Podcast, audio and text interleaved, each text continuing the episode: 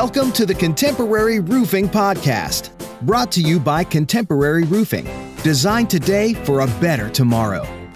Now, here are your hosts, Dustin and Tyler.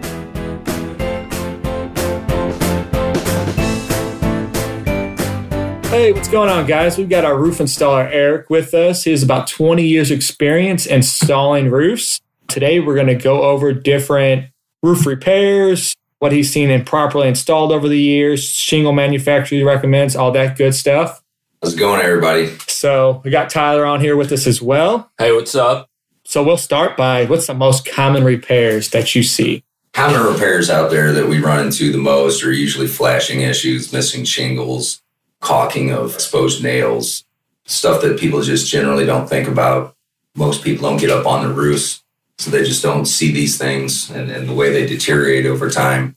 And unfortunately, they usually don't find out that anything's going on until they see a leak or a, a missing shingle if they're Yes. looking at the roof or whatnot. Yeah, the most common thing I feel like we see for sure would be the chimney flashing and pipe flashings. I Yes. feel like that's a very common call.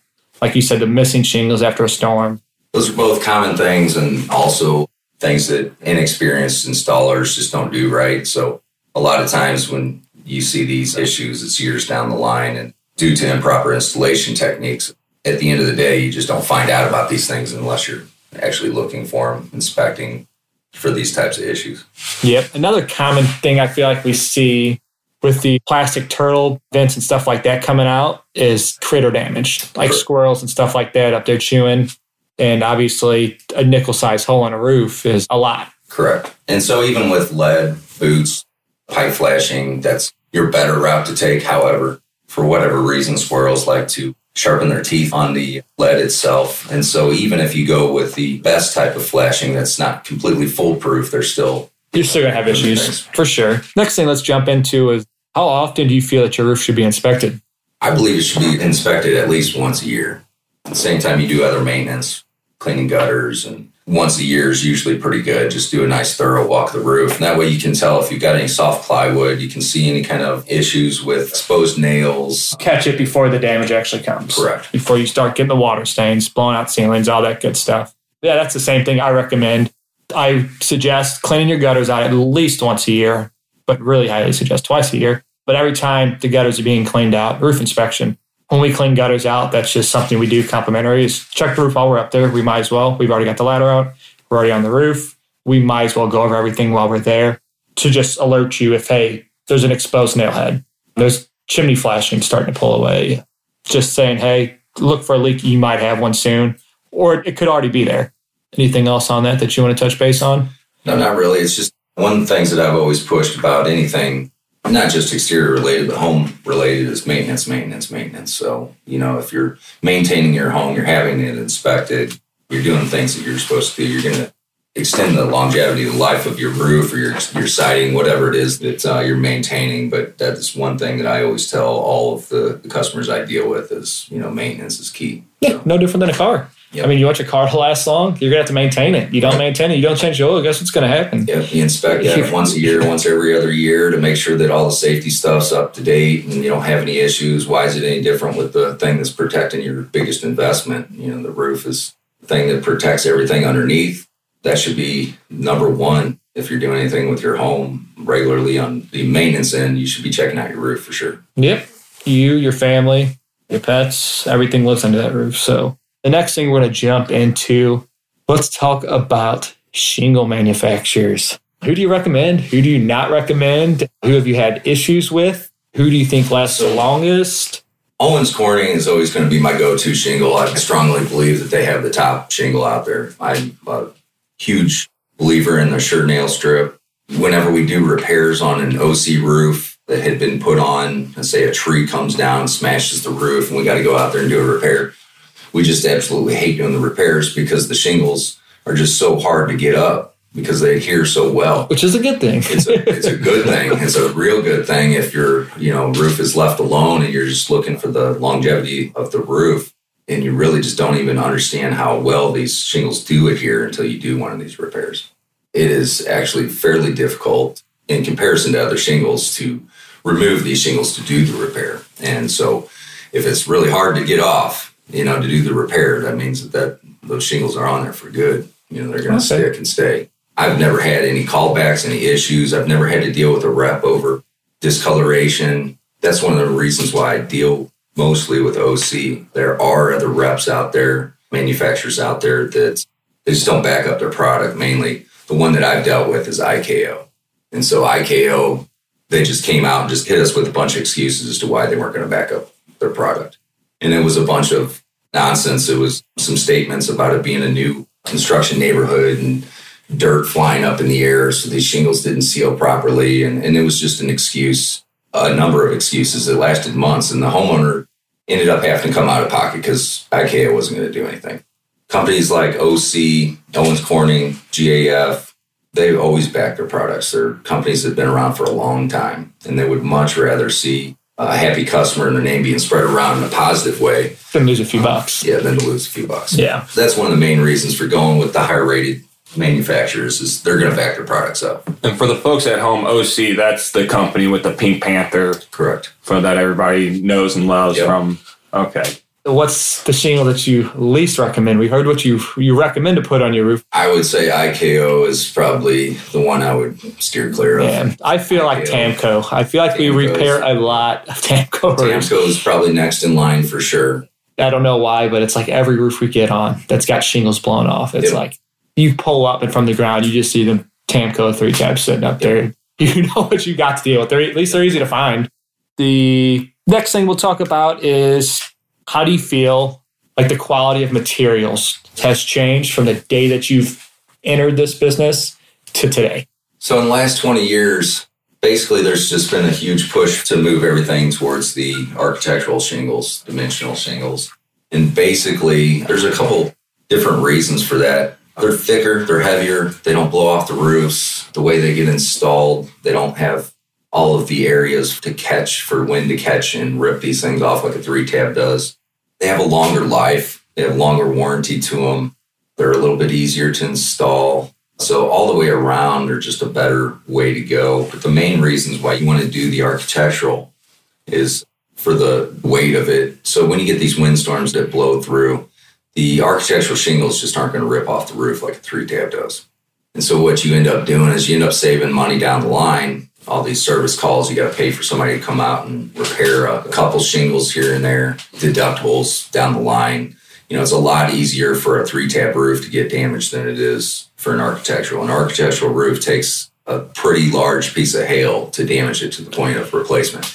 A three tab just doesn't. Yeah, you get some dime sized hail out there and it's getting Yeah. beat up. And in fact, a, a number of years ago, the insurance industries were trying to actually phase out three tabs just because they're sick and tired of paying for roofs because they just don't hold up. You still see brand new houses being built Yes, with them. correct. It's builder's grade type product, so it's, it's, just but like it's, anything else. it's crazy because it's pennies on the dollar Yeah. on the initial installation. I just ran into a roof a couple weeks ago where the, there's still builders out there that don't use felt, and when you're talking about not using That's crazy. felt over That the is course of a roof, freaking you're insane. Which that's always been an industry standard, correct? Felt paper under it. it has I mean, in our lifetime, in our generation. Yeah. Well, the reason why I ask is there anything else that you've seen over your 20 years in the industry that's become an industry standard today that maybe wasn't back So, then? like the ridge vent systems, definitely is uh, a change in the way that we ventilate roofs, which makes a lot of sense because it sits at the very top of the roof. You can't get any higher than the ridge of a roof. Whereas all the rest of the venting, the turtle vents and stuff. I mean, what they're usually what four foot down. Yeah, so there's some trapped air up there, some trapped air and moisture, and just that little bit up there will cause your shingles to disintegrate, deteriorate. A lot of people just think that it's hail and and all the storms that disintegrate roofs, but it's a lot of times it's the lack of ventilation. heat blisters and Heat stuff like blisters, that. The roof's way too hot, the attic's way too hot, and you'll take a 30 year shingle and you'll drive that all the way down to eight or 10 years. Well, when you think like us in St. Louis, you get these close to zero degree weather in the winter. I mean, we'll get in the single digits. That's common. In the summer, we'll be upper 90s. Yeah. And obviously, your roof's hotter than what the actual ambient temperature is outside. Correct. So your roof's seeing 125, 130 degrees. Then, you know, in the summer, then going back down to single digits, you know, close to zero degrees in the winter. So it takes a beating all year round. Yes. It's then, it's obvious has to deal with like the rainstorms and the windstorms in the spring. And then throughout the fall, when your trees begin to drop everything.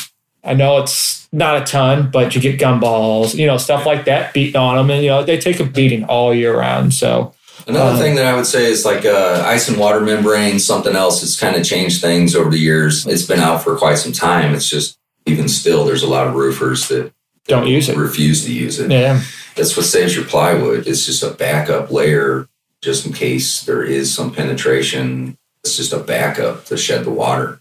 And a lot of people just don't use it. In fact, there's a lot of uh, insurance companies that you have to argue with them to get them to use it. It's actually a code in most municipalities, at least around the St. Louis area, anyways. So, ice and water in the valleys, some areas will call for the perimeter of the roof being done. It's always a good idea. It's not a requirement in all places, but Valleys for sure, though. yeah, but valleys for sure. And there's still knuckleheads out there that'll still put on a roof and just use your typical uh, tar paper and Run with it. You ever get into a situation where you get up on a roof, whether it's for repair, replacement, whatever, and you think to yourself, hey, doesn't look too bad, and then you go and remove that thing and you're surprised at what you find underneath? yeah, that happens a lot, especially with plywood. A lot of times you'll walk a, a roof and you'll just be expected not to have to replace any plywood, and that's kind of why we tell the customers ahead of time just count on some sheets because even when you walk them, sometimes they're deceptive. You'll rip that roof off and you'll see all kinds of rotten wood, and there's just no way to know that till the roof comes off. A lot of times it's, you know, when you're dealing with any kind of flashing, when you rip the roof off and you start looking around chimneys and stuff like that, you really see where water has managed to penetrate through the system and you've got decking issues now. Even though everything looked okay from up top, it still had made its way through. And a lot of times that's kind of what the ice and water membrane kind of works as a backup is, is for issues like that. It's kind of just a backup for your common everyday roofing techniques. It's just a backup just in case anything happens to that. So In those problematic areas. Awesome. So let's get to our last question here. And this, I believe, is by far the most important question we have today. How often do you see improperly installed roofs? all the time. all the time. I would say at least three or four times a week. Another thing that I it's not a personal preference of mine to install. I've never installed a roof this way and I don't believe that I ever will, but one of the things I keep coming across, at least in the St. Louis area, is stapled on roofs. Oh, So, yeah. Yeah, it's insane. Staples. I, I've never been able to understand why somebody would staple A freaking staple holding your shingle on that's going to deal It's with not- 60, you know, they 70 mile per hour winds. if they are saving any money by doing that, it can't be more than a couple pennies. You know? Yeah. It's- it's- I mean, what's a box of nails, honestly? You right. know, and there's, 30 there's bucks? two neighborhoods 35 in bucks. particular that I constantly get calls out of. And anytime a wind kicks up over, say, 40 miles an hour, there's multiple roofs in this neighborhood and they're all stapled on roofs. So that's another thing that I keep coming across that somebody in the area at some point thought, Thought it was a good idea. I'm going to go with that as an improper installation. If you're stapling your shingles on, that's an improper installation in my eyes. We've seen No felt, you know. no felt is definitely an improper installation. We've seen like gaps, seam gaps between your shingles. I don't know why, but I don't know if it's just DIY or what the deal is, but you'll get up there and it'll be an eighth or a quarter of an inch of seam gaps. And it's like, that is enough to have a river running through your house. Well, some you of, some of these issues with some of these installation stuff, some of that does tie back into uh, going back to like 01, 2011. These hailstorms come through, and you get these out of towners come through, and these storm chasing companies, and they come through and they sell people roofs, and then they just use like the cheapest labor in the world. Well, that's who's going to be not using felt, that's who's going to be stapling on roofs. Yep. And stuff like Then you see the outside to look pretty. So it get that insurance check and Slap go. it on and go. Yeah, and it's real easy to make a roof look pretty from the ground because you're not up there. You know, you scotch tape the shingles up there, and nobody would ever know Yeah. until the first you know storm came through. But that's kind of how these guys work: is they just get the check and then they blow out of town, change company names, and can't even track them down. And then contractors, Your local area- contractors. yeah, yeah. we're the kind of the ones that have to come clean the stuff up, uh, come behind these guys. But, We've had our fair share of that. Never fun. It's always painful for the customer, obviously, right.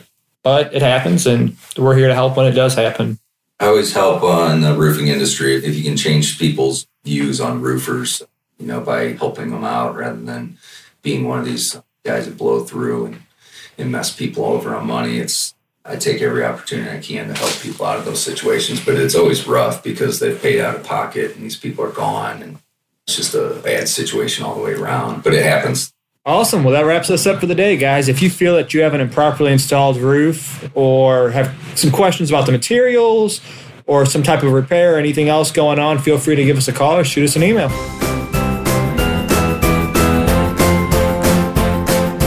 Thank you for listening to the Contemporary Roofing Podcast. If you enjoyed our podcast, please let us know in a review. Then don't forget to like, subscribe, and share.